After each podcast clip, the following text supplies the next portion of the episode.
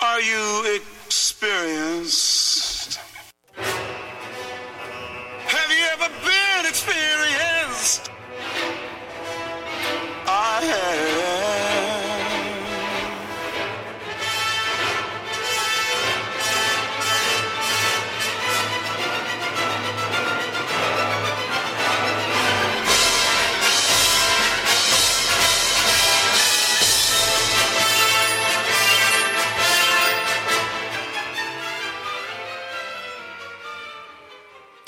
And we're back with another episode of the Anarchist Experience, episode 349, aka year 7, week 46.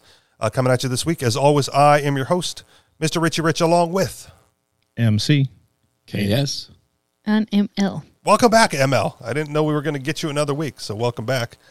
Uh, Surprise. But here's the thing: even like I said at the end of the last show, even if you just joined on Clubhouse, this is supposed to be a participatory show, so you're always more than welcome to participate. Uh, either sitting there with them, you know, as as one of the I'm going to call it panel members since there are four of us this time, or as a regular audience member. So if you are listening to this, uh, either live on Clubhouse or you know more likely a podcast later, go ahead and join. Join the club at um, on Clubhouse at the Anarchist Experience, or follow me at Riches for Rich, R I C H E S, the number four, R I C H, and participate in the show because that's that's the reason we moved it to Clubhouse because no one wanted to dial phone numbers, and we're like, well, where are where is everyone? And everyone at the time was on Clubhouse, so we said let's go there. So please participate if you're listening and you want to you know get something out there. Uh, that being said, welcome to the show, everyone, and a topic we I don't think we are planning on discussing until right before I hit the record button.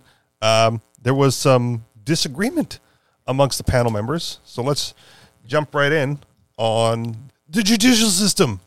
Um, Dana Carvey reference, if you missed that, and also I'm going to pronounce this dude's name wrong because the only real time that I've heard it pronounced was by Dave Chappelle, and he called him Juicy Smollett instead of Jesse I Smollett. think that's right. Is it? Yeah, Smollett. Yeah, But is it juicy or is it Jussie or is it Jesse? Because I've heard it's all probably three. it's probably juicy.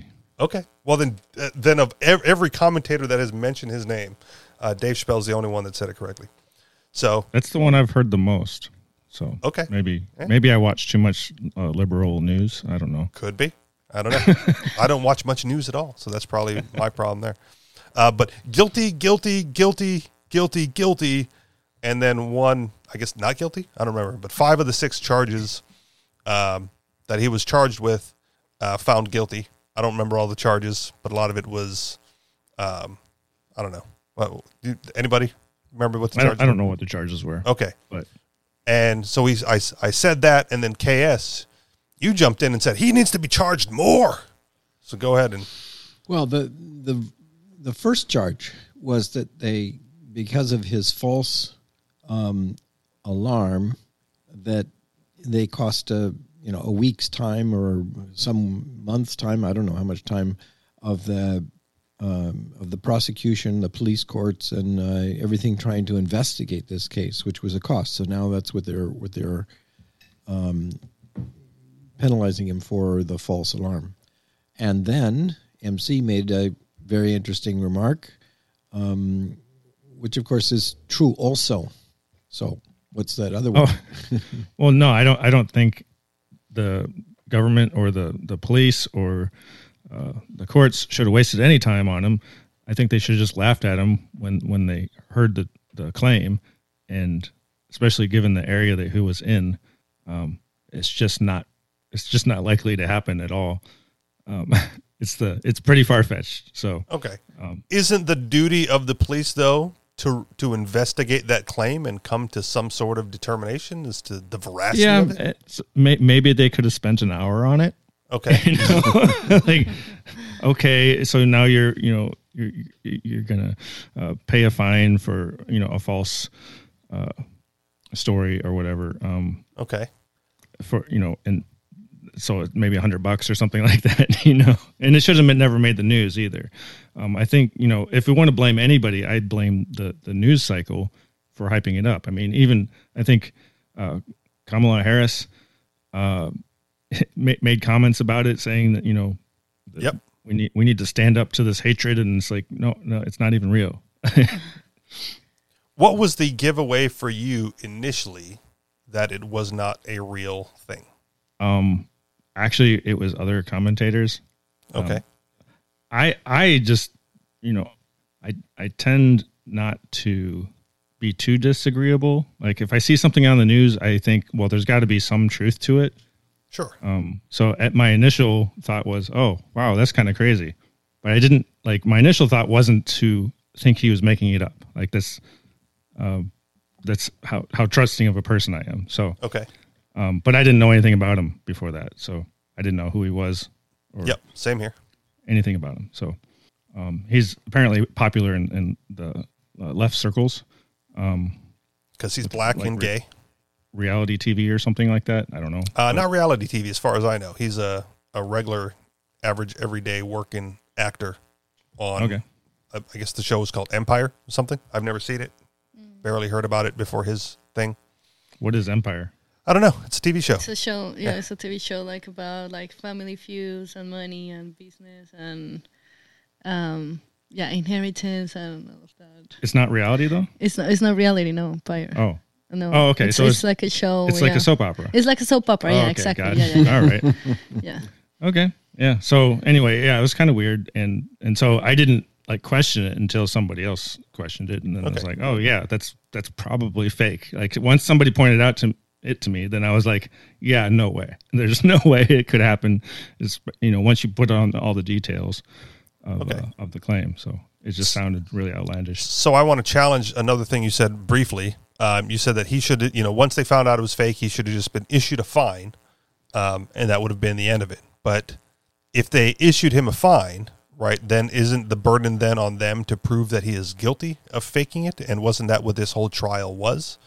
Was they're going like, yeah, you kind of faked it, and him going, prove it, and then you, you know, the the judicial system demands that we go through the trial process. Maybe I don't know. I I prefer not to think about it that much. Okay, It's, to, yeah, to me, the whole thing was just ridiculous from the beginning, Okay. and I think it should have been treated that way. So I, I don't. I mean, if if you want to take take it to the extreme, I think that's what you know the prosecutors and and Ju- Juicy uh, wanted to happen. Okay. So- well, I don't. and- I don't know if I want to call that taking it to the extreme, right? Because if I don't want to live in a system where the state, the government, those people can just make a claim and determine that that's the truth, and then issue fines that you don't have a right to challenge, right? So if they if they go like, nope, you faked this, we know you faked this, and then you don't get your day in court to say otherwise, like I don't know if that's a better system either. but I think it's also the the media, as you were saying. Like I, I do agree with with M saying that this is all fault of the of the media because they take something like racism, anti-gay, and so all of the sudden it has to be true. You know, like always believe the victim and type of thing. So I think it. Right. it- I mean, police and institutions do have a very low um, methodologies now just because oh it's immorally correct and this can be a scandal and so on and then he just ended up faking it and real cases maybe don't make it to court because it's just sensationalist and he's an actor and he's black and he's gay and um, so i guess that just adds to the hype and no Right. But can we separate that from the actual judicial procedure of the state isn't allowed to make claims without proving it in court? Right? Like it, it, it's we know about it because it was sensationalized. He was found guilty because it was obviously faked. Um, but that's that's why we have these procedures in place. You know, one way or the other, whether you like the current system, whether you want to see it change to you know a, a free market system of arbitration, right? If someone levies an accusation at someone, there there there should be a way to mete out the facts of that and determine who is right and who is wrong. And in the current system, right, they went, they had the court, they had the trial. They said like, nope, you faked it five out of the six times. I don't remember. Again, we don't know what the charges are. Uh, but I don't want, I don't want the alternative, right? If the if the alternative is media blackout and the they just issue fines for whatever they want, right? I kind of would prefer this Now, I'd also prefer the media blackout and him still get his day in court and not get it publicized, right? Not get all the publicity that it did. Uh, but procedurally, I'm kind of okay with how this went down. I mean, the, the right verdict came, came out. Um, Yeah. It couldn't have come out any other way. but Well, it very well could have because he's a black gay liberal, right? And now he makes the president look bad. He makes the vice president look bad. He makes a whole handful of Hollywood celebrities and yeah, influencers look if- bad. If he if if he had any uh, possibility of of winning, he'd have to have there would have to be a real attacker, you know, and it's not true. So Yeah. Or that Um, there was the real attacker, that there, it was the Nigerian brothers, um, and then they lied to get their own publicity. Right. That was another part of the narrative that was there when he backed off the they were white, then they were pale. then Maybe they were lights. There was there was it was dark. There were light skinned Nigerians out and about. Who knows? right, But yeah, like he said, it says that the the counts like the the disorderly conduct changes. Uh, telling police officer he was he was hate crime victim. Telling officers he was battery victim. Telling detective he was hate crime victim.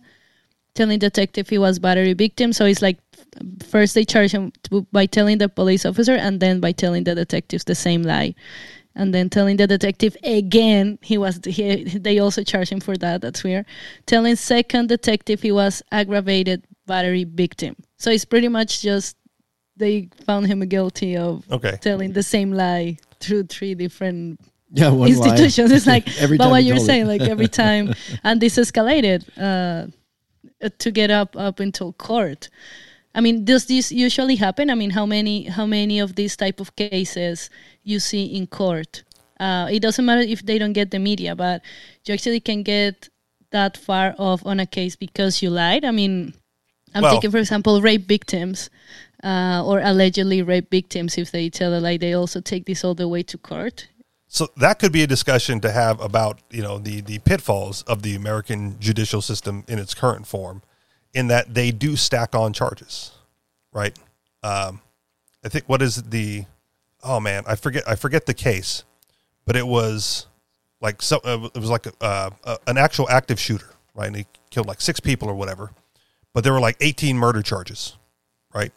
For however they got to that number. I it might have been a reason article if someone wants to like dig through that. But wh- whatever it was, there was, um, there was there was a case where there was like one incident and they just stacked the charges because in the in the the penal code, right, they can do that. Um, and if we want to go back ever so briefly to the uh, Kyle Rittenhouse trial several weeks ago, um, there were there was consideration for lesser charges right? So they they the prosecution comes forward and says like, we believe he did this, right? And if we're unable to prove that he did this, well, then we also think we can get him on this, on this lesser charge, right? So, not being able to prove the crime that they're accusing you of doesn't mean that you're innocent, right? It means they can get you on something else. on something else. Yeah, I think we commented this uh, last week that they get uh, they got like this huge uh, gangster for uh, not for money laundering, but because tax evasion. Yeah, Al, Al Capone was uh, busted for tax evasion. Yeah. Not and not any of the criminal stuff that he did, you know, the bad stuff, right? But just not giving the government their cut. Um, but even even that, right? It was they that was the one thing that they could get the evidence, enough evidence to to convict on, right? Everything else, they know he did it. He knows he did it. We all know he did it. Uh, but there wasn't enough evidence to convict, and so they found something that they could convict on and went with that instead. So yeah, I mean that's that's the state of affairs as it is with the in the American judicial system, um, in that they they will find something if they want if they want to get you bad enough, they will find something to accuse you of that, and they will you know try to pin it on you. refresh my memory about this particular case. Uh, isn't it? Uh, is it true that he knew these people that attacked him, or that he said attacked him?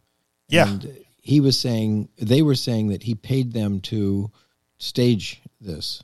that's what the that's what the Nigerian saying, brothers Oh, said. they just made that all up. I knew these guys, and they did this, and and thought they could. Well, right.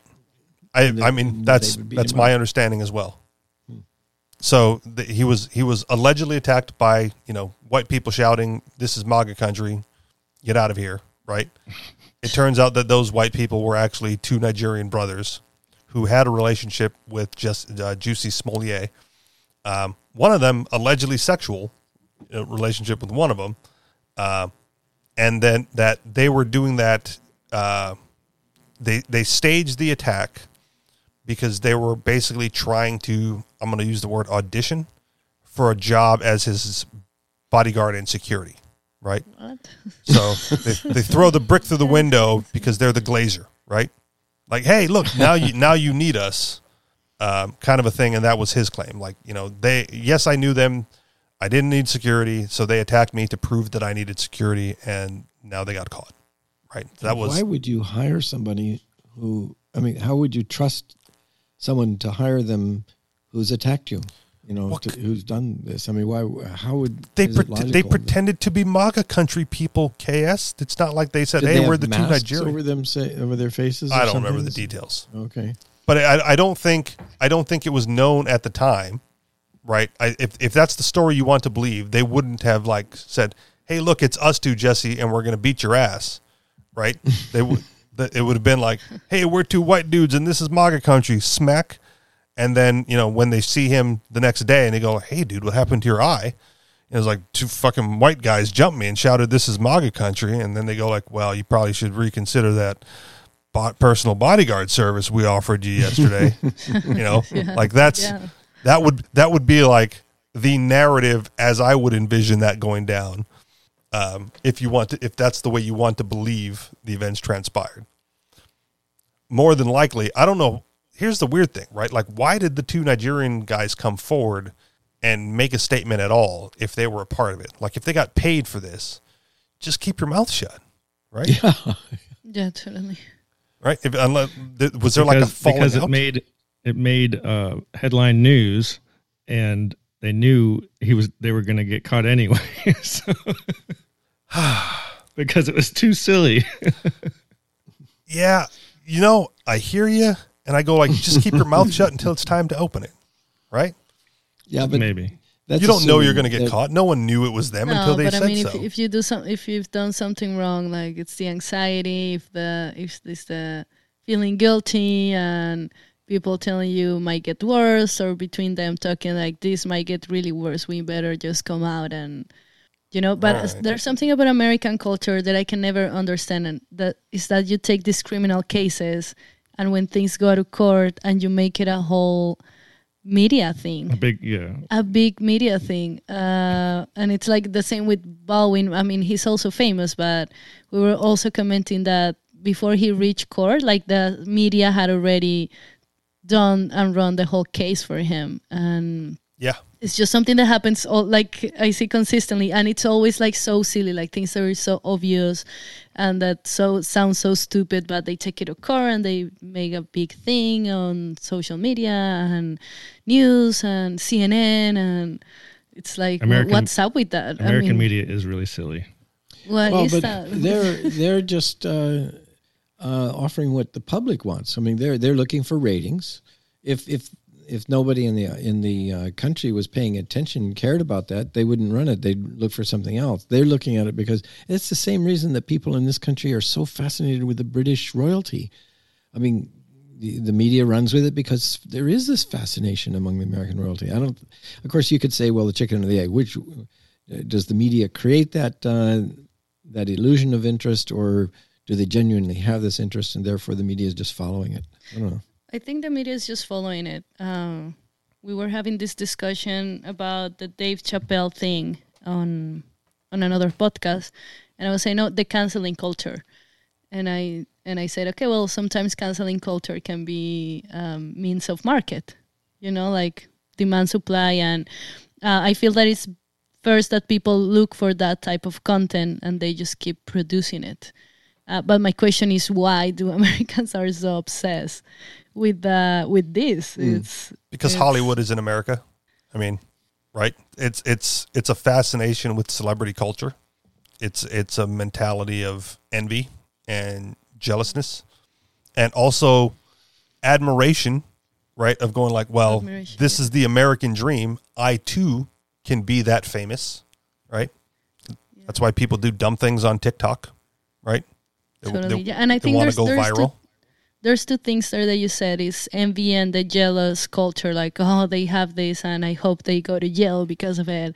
And sometimes that jealousy or envy can be admiration like the the dark side of admiration. And i think that's something that it's that it's very uh, characteristic of the left of or of people who want to have more power or to enforce their morals onto others through means of government and centralization and Okay. that's that's my main worry you know like we we have all of these things on news and that just keeps adding to the wrong narrative because people are so jealous and they don't get like out of their heads to be more up to admire because if it's if it was about admiration this type of cases wouldn't make it it would be like about the good things that happen in the world like even if i sound again too optimistic Right.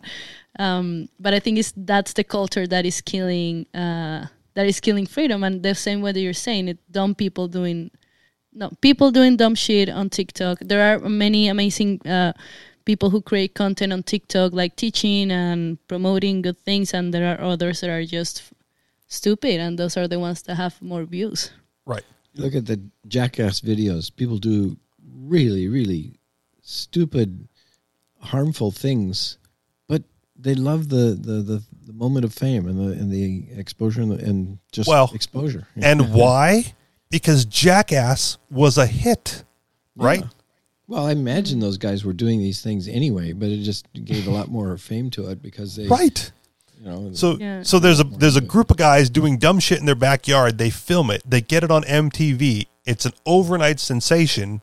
And then what happens? The mimics come out, right? Mm-hmm. yeah, yeah. If if they can if you can become a millionaire, right, throwing darts at your ass and getting kicked in the nuts, right? Yeah. Then I can also become a millionaire, mm-hmm. right?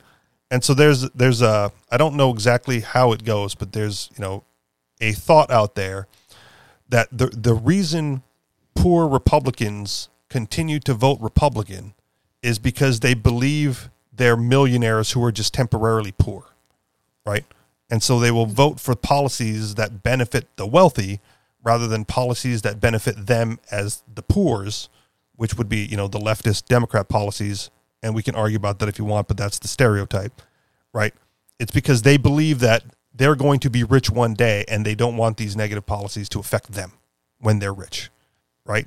And that, where that stems from, I couldn't tell you how far back that goes, but that is like the culture of the American dream, which is everyone here has a chance to be as wealthy as they want to be if they just work hard enough or do the right thing or get lucky or whatever happens to be. Like there's no there's nothing holding back poors from entering the wealthy class here in the United States right?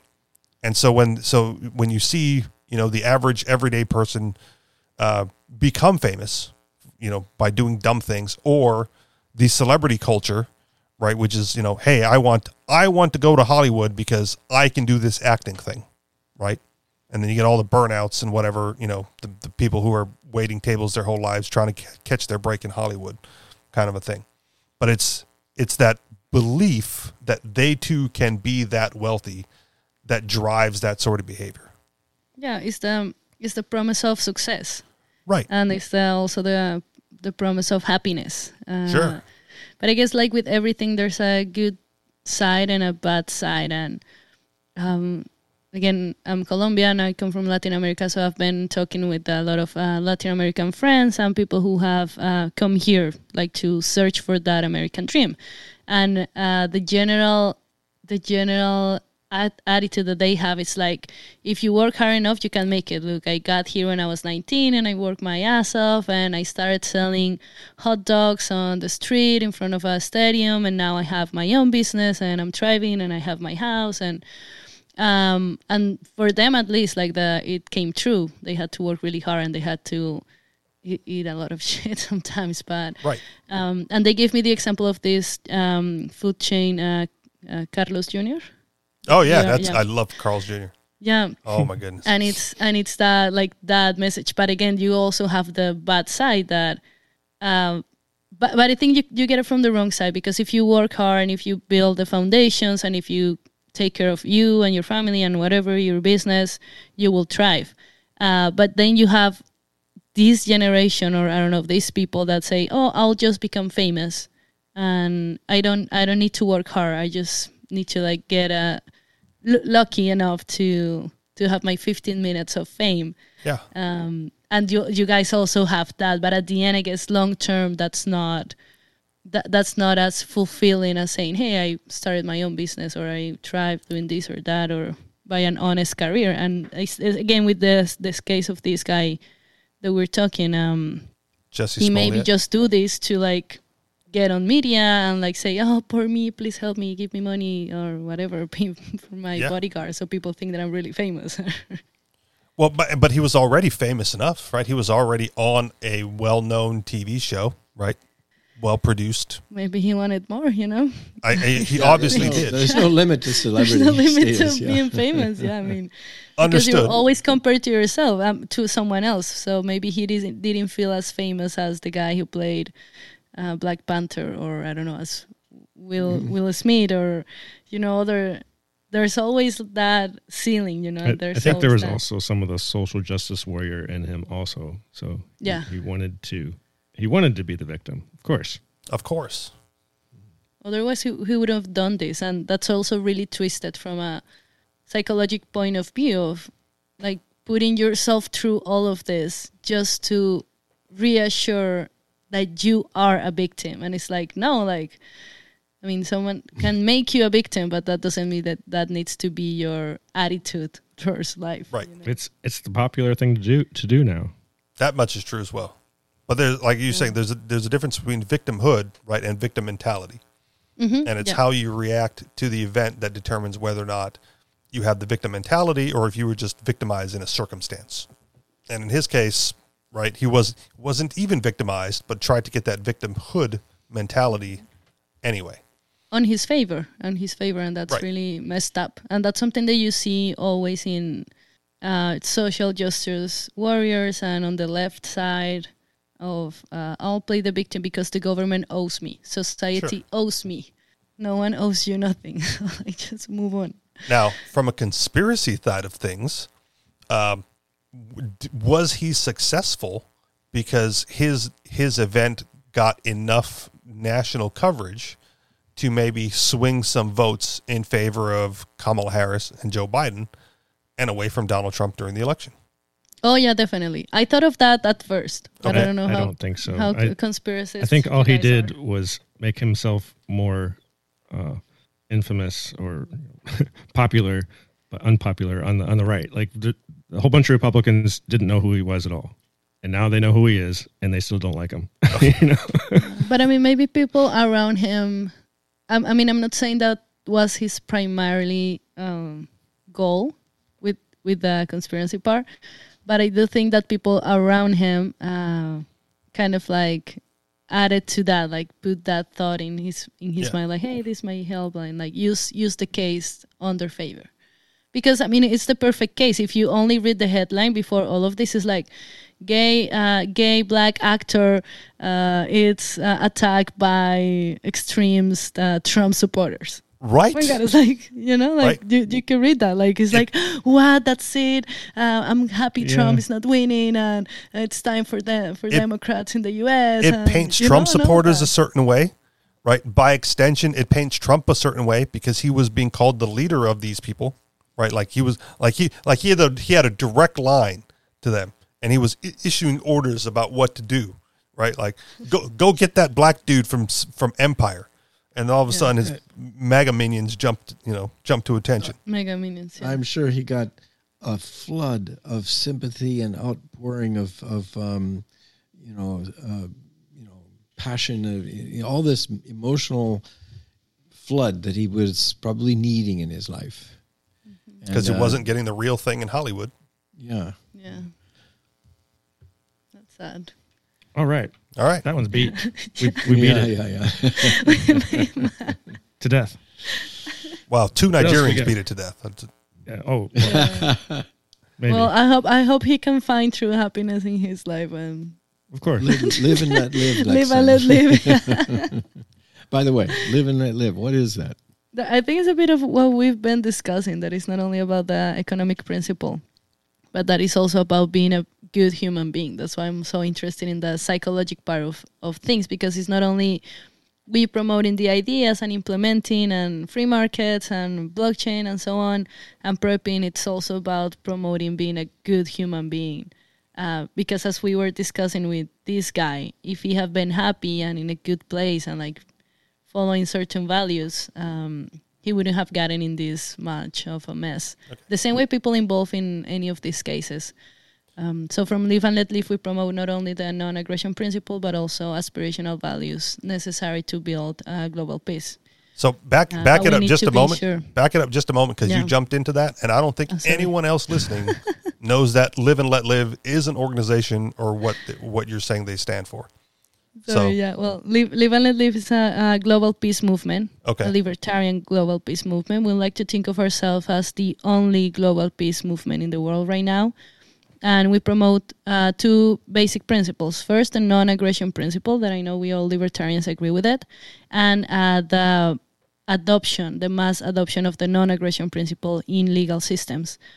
And second, the ethics principle, and that's the uh, aspirational values as tolerance, uh, voluntary kindness, open mindedness, civility, the pursuing of truth.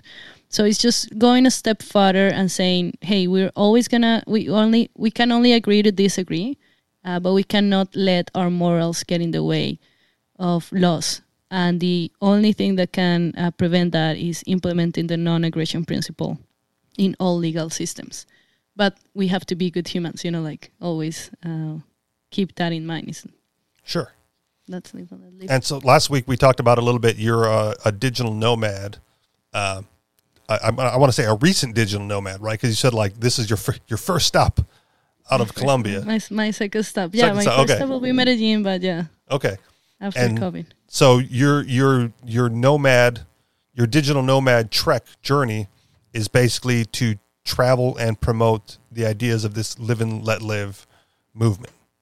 both Both. uh, live and let live got to me on the on the perfect moment i Okay. was already uh, preparing this this um the uh, the traveling um and it's a and it's a great excuse to meet people and to promote uh, the ideas of liberty as well I, I want to travel because I love humans and I'm very interested in seeing other parts of the world. And um, when you're a libertarian and you travel and you meet other libertarians in other parts of the world, it doesn't matter. I mean, K, KS and I met in Mongolia at the same with, with M. And two years later, we're here and we come from completely different backgrounds, but we know that we have the same values and and from that we can build uh, trust relationships and i think the more we can unite like the reasonable people of the world and i think will it'll be like much easier path for liberty Okay. So are you are you promoting certain meetups uh, as your travels? Do you have a calendar of events? uh, if set- yeah if you guys want to come to one of our events you can visit live and let live.org or uh, follow us on social media instagram and youtube we have two podcasts uh, peace radicals and peace talks and we do uh, every week every month we do um, meeting you can find it on meetup and in different cities we have different in-person meets so over the past month we've had meetings in argentina colombia poland uh, portugal africa florida so uh, we're, we're moving a lot nice. Anything more about the organization? No, just follow us, follow Okay. us, and, and support us. Yeah, we're starting, so any feedback is well received. Okay. thank, thank you so much for letting me talk about this. Is is there any way for people to um, get involved with the organization itself or the movement itself, or is it just the the meetup groups is the best way to to meet you all? the meetup groups is the best way to meet, uh, as well as following us on again uh, subscribing to our newsletter. You'll get more information. Uh, but if you want to be like an active member, like a chapter leader, uh, just uh, reach out through our um, website, and I'll reach back to you guys and get get you started. Sounds good. KS, Thank anything you. else? No, that's that's good. All right. Live and uh, let live.org, right? Yep. There you go. Shall we do some headlines? Sure. All right, here we go. Headline. Oh, you didn't get to do this last week, right, ML? I, I just shout headlines and then I read headlines and then you guys pick one. You get, so you get to pick which one you like the most, and then he's going to read it, and then we'll talk about it. yeah. Okay, good. Headline uh, Marijuana, taxation, and unintended consequences. Uh, headline Federal drug law forces pot shop to carry lots of cash and no insurance. Now they're getting robbed. Headline Surprise. Yeah, surprise, fucking surprise, surprise. Headline Public schools are causing irreparable harm to themselves. Uh, As headline always. Province allows grocers to ban unvaccinated food shoppers. Headline Five inflation myths. This one's from Schiff Gold, so keep that in mind if you want to do this one. Uh, headline How does government welfare stack up against private charity? It's no contest, so I guess we don't have to read that one. Uh, headline Do victimless crimes have victims? And finally, headline Young people turn to collectivism because these psychological disparities. Um, I vote the last one. I vote the inflation one. Uh oh. So I- I have the definitive vote. I was Yeah. going to propose a different Yeah, one. yeah, Wait, you, Yours is actually, worth two, obviously. okay. I was- Oh, to to decide, I think, and but you don't have to uh, pick between the ones that they did. If you, you can pick whichever one you want. We can pick another one. yeah. Which which one did you like the best? And between the marijuana and the school and the high school hurting themselves. Okay. Let's do the school hurting themselves then, because that's you know we have a professor here as well, even though it's But not at a public school. understood. But at least someone within the educational field who can you know comment on this article from that aspect of it. I guess you know drug users are fine too. Yeah. Uh, public schools are causing irreparable harm to themselves. As public schools push them out the door, many families are embracing change in how they educate children. Self taught Fridays, extra days abruptly added to vacations, and random sudden closures proliferate in public schools across the country, with the Omicron variant of COVID 19 only accelerating an established trend. Parents have to hustle to make alternate plans for keeping kids occupied. With so little notice in most cases, actual education is often off the table as an option. Advocates of government dominated schooling accuse proponents of education choice of wanting to kill government schools. But those public institutions don't seem to need any help as they incrementally terminate their own participation in the teaching business. Uh, to help Portland Public Schools educators and students adjust to the stresses of resuming full time in person classes. The union representing the district's teachers proposes canceling in person instruction for high schoolers one day every week after winter break, the Oregonian reported last week. That is, classroom instruction time would be reduced by 20% because the union says it's too hard to do what is what was promised and sort of delivered to students and families for years before a certain virus accustoms so many to lounging at home. Portland is hardly alone in this regard. The four day school week is one of the fastest increasing and least studied phenomena shaping district operations, according to Education Week. But it's only the latest of a series of disruptions to the way public schools operate. School districts across the nation are temporarily closing or switching back to remote learning as school administrators struggle with empty classrooms, driverless buses, and understaffed cafeterias caused by widespread teacher exhaustion, coronavirus concerns, and the great resignation, USA Today noted on November 11th. That was before the Omicron variant started sending some people into a frenzy, even in the absence of firm data on the risk it may or may not pose. Closures have only picked up since its appearance. School closures continue to increase as we have identified 916 districts versus 858 last week, an increase of 58 across 9,313 schools uh, from 8,692 last week, an increase of 621 cumulatively impacted so far this fall, according to Burbio, as of December 5th, uh, which tracks community events. Notice to affected families ranges from as much as two weeks to as little as two days.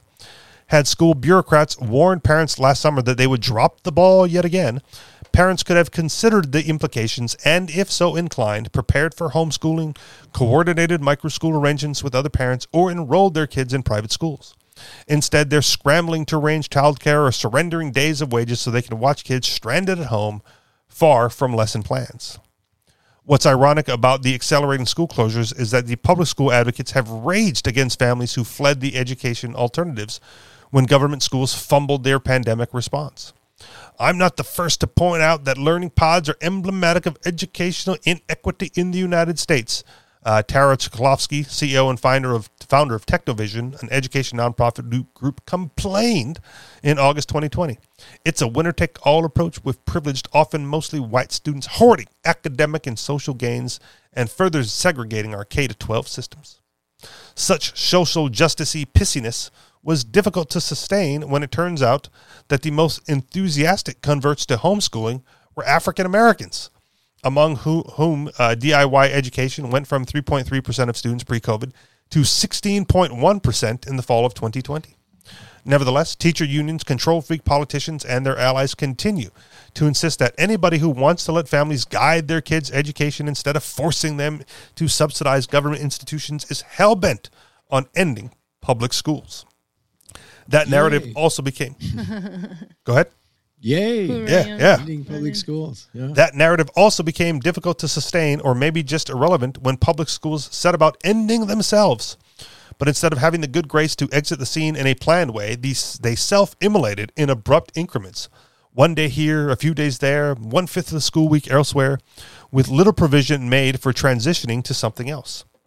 I and everybody in our community can no longer count on the public schools, Jennifer Reisman, a Maryland mom, told NPR after a last minute cancellation by her local district. And I feel like after the last year and a half, there was a lot of that sentiment that this is not just something we can count on. It hardly matters if proponents of education choice want to kill public school if those schools commit suicide in mid argument.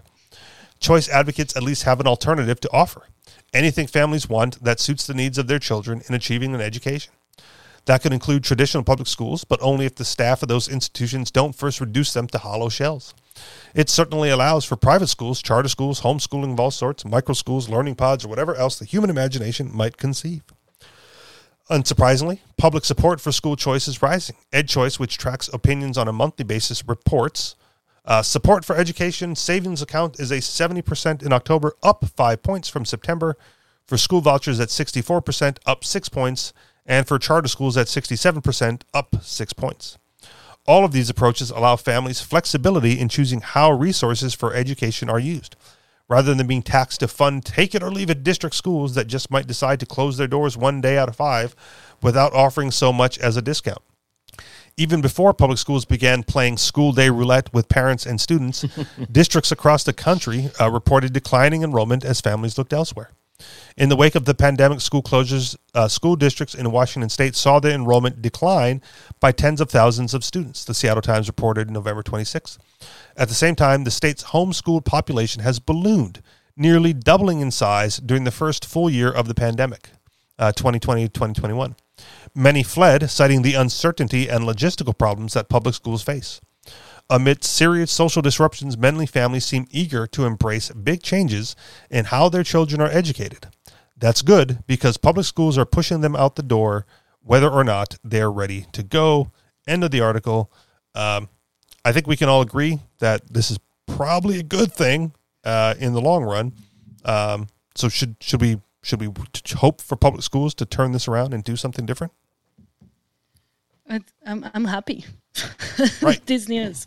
Uh, so I I went to both pu- public and private schools, and in in Colombia it's not that common uh, for the average to go to a public school. Uh, parents will always try to put their kids in a private school, even if it's really cheap and it's like a small school. Sure.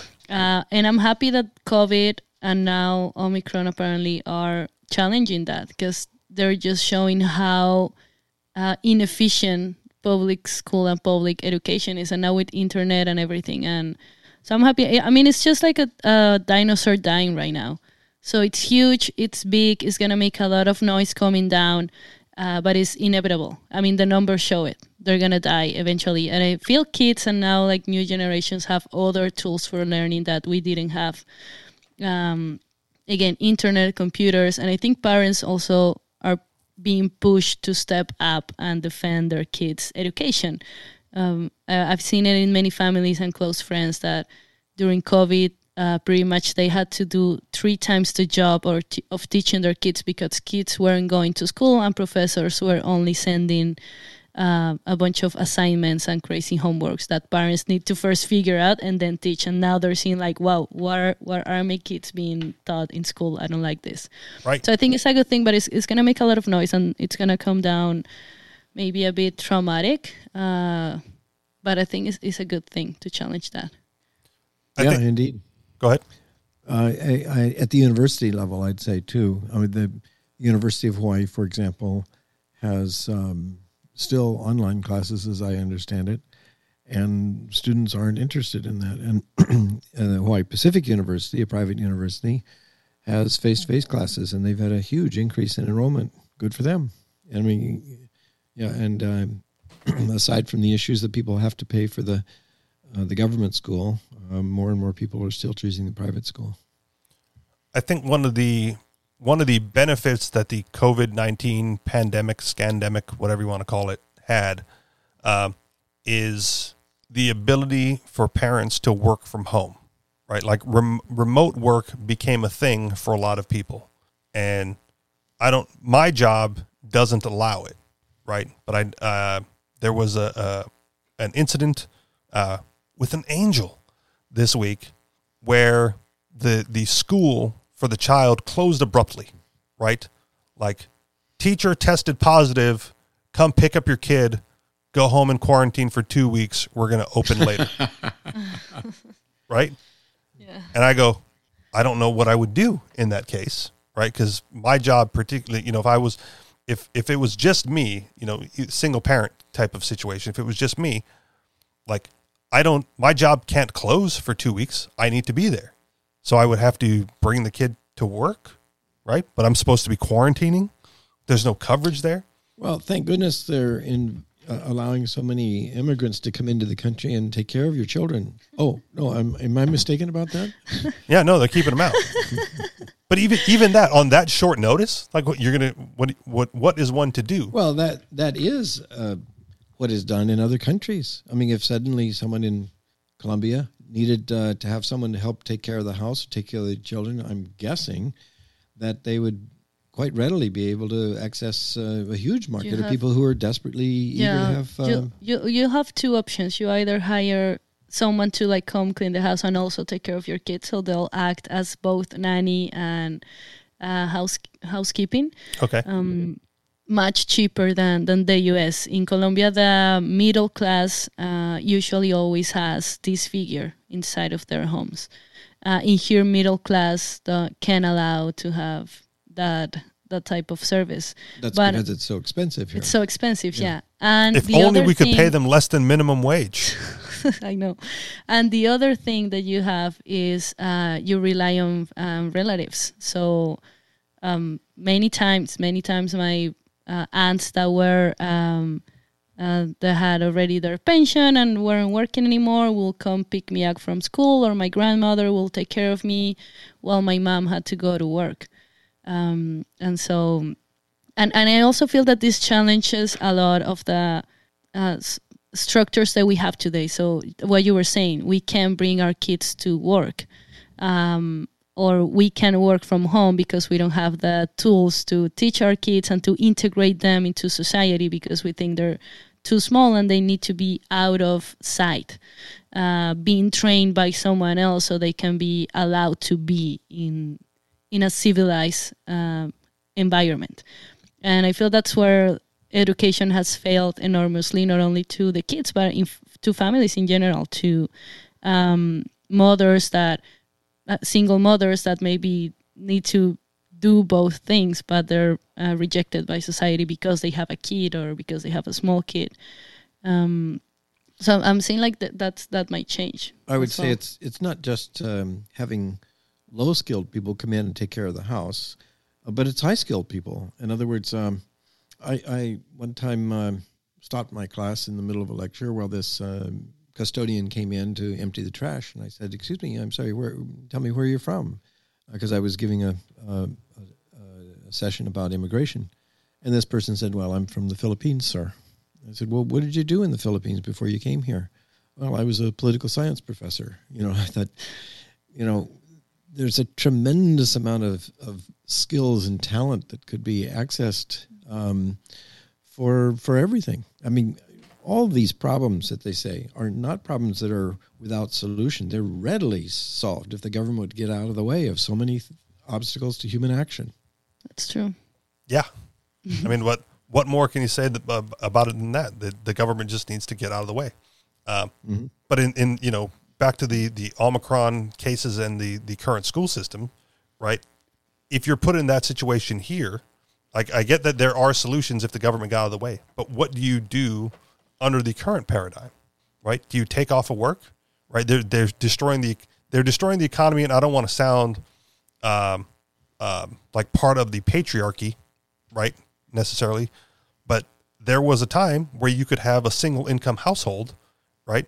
And there was the caretaker who wasn't a third party, wasn't an immigrant, wasn't a low skilled worker or anybody else, like a housekeeper, right? There was the mother, the wife who just was home and ran the household because you could mm-hmm. afford that, mm-hmm. right? So if, if school uh. closed, right, there was no loss of income for the family necessarily because Yeah. dad still went to work, mom just watched the kid for the day could stay. Uh-huh, yeah. right? But now, but now, like springing it on you and going like, okay, we're closing for two weeks, right? Like, come get your kid. Well, okay. All of a sudden, you you have to figure shit out really quickly on where you're going to be, how you're going to continue to work, especially if you're a, a single earner or you know a, a single income household. I, I think this is pushing many uh, parents and especially I guess single parents as well.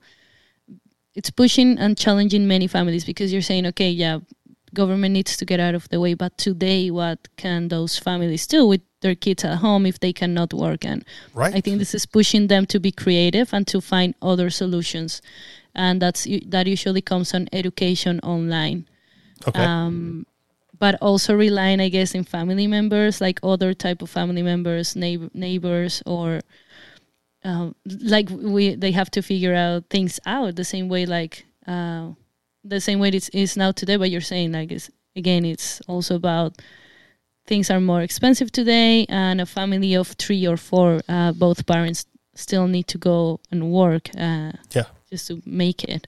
If, if you have both parents inflation available. after all, didn't we? What's yeah, that? of course. we got around to inflation after all. The cost of living seems to be so much that we need to have several people earning an income to cover those costs. Right. Well, again, the inflation, co- the government caused inflation is what is pushing families to have these uh, these multiple incomes instead of one. Yeah, and and and knowing that this is what's happening going forward, right? Much like the article said, uh, public schools are ending themselves because if you can no longer trust them to be there next semester, next year, or whatever, right? You when you put into that situation where it's, oh my god, I have to make emergency decisions. Well, you start planning ahead, right?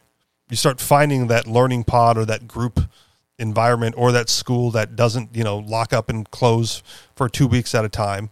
And next semester right you're out right? And those those uh, those numbers go you know for homeschooling and um, charter schools go up right? More more demographics start to remove themselves from from the public school system to get out of that environment.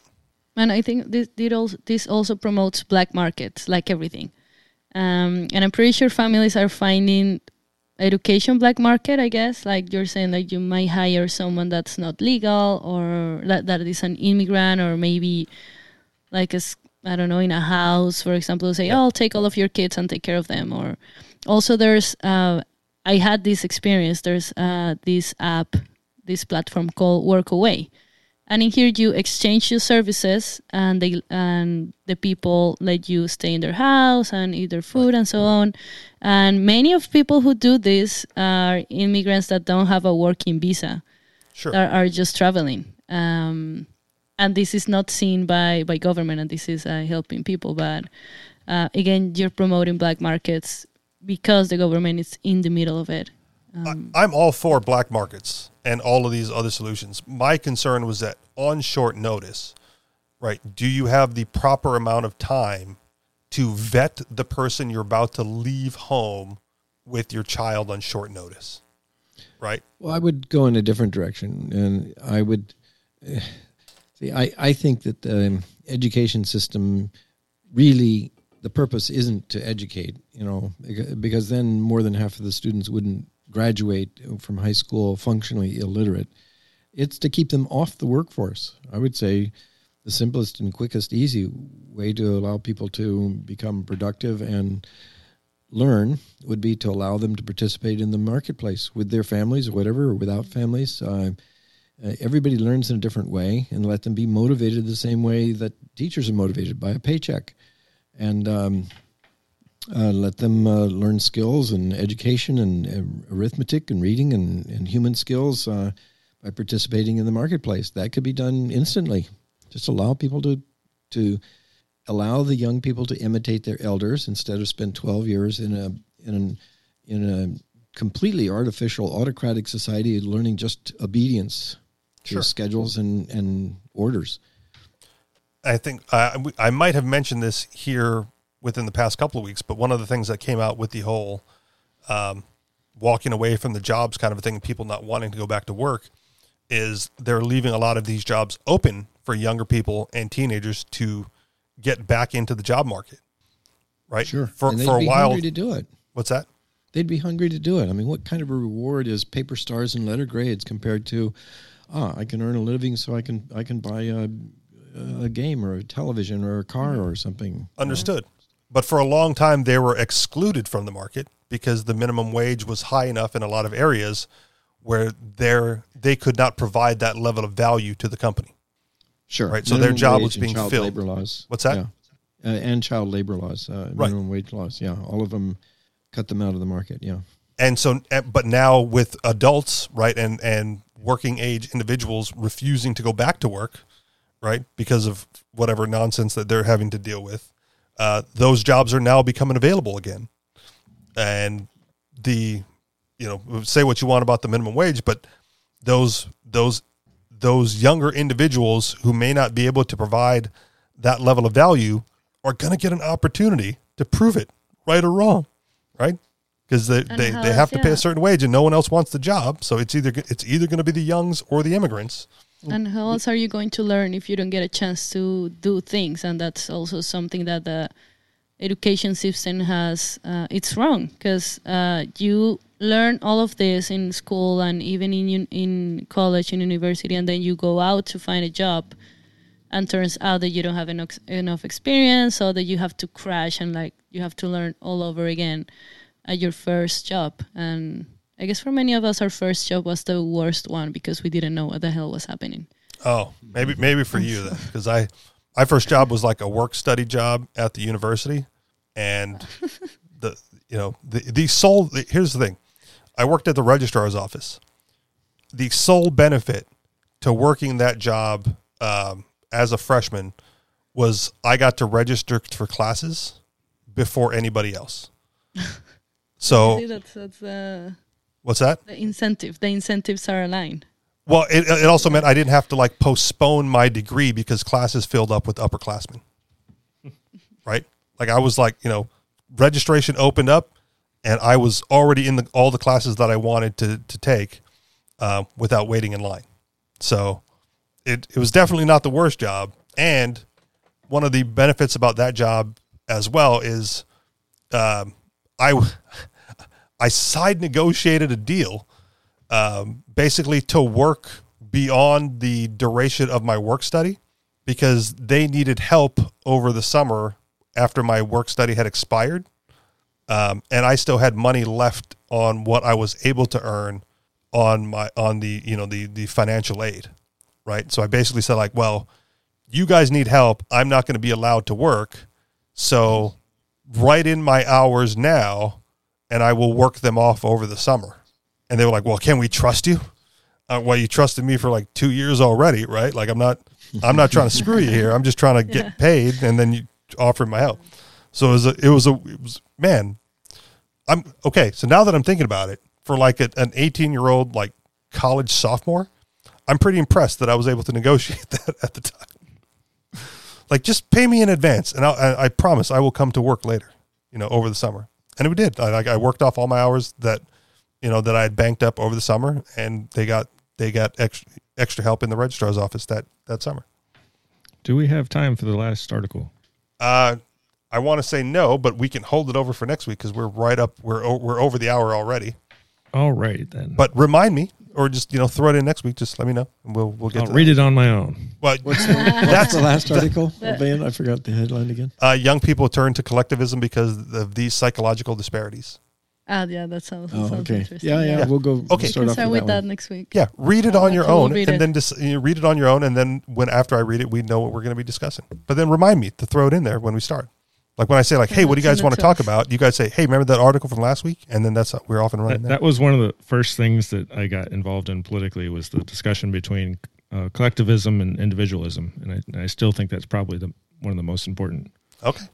And another thing to hit on next week is the inflation. You Sure. notice that Joe Biden just announced a six percent decline in the minimum wage because of six percent inflation, six point eight percent. 6.8%. Oh my God. So yeah. So once again, when I go like, "What do you guys want to talk about?" You say that, and that's what we'll lead with. Okay, And it'll be a teaser for everybody else, like because we usually don't do that as well. Uh, final thoughts for this week's show. No, thanks. that's it. All right, See that'll do it for week. us. You guys know where to find us. Anarchistexperience.com on Telegram, t.me slash anarchist experience or t.me slash the anarchist experience. And if you would like to contribute to the show financially, you can do so through Patreon, patreon.com slash the anarchist experience. Thank you very much for listening. I'll talk to y'all next week. Peace. Aloha.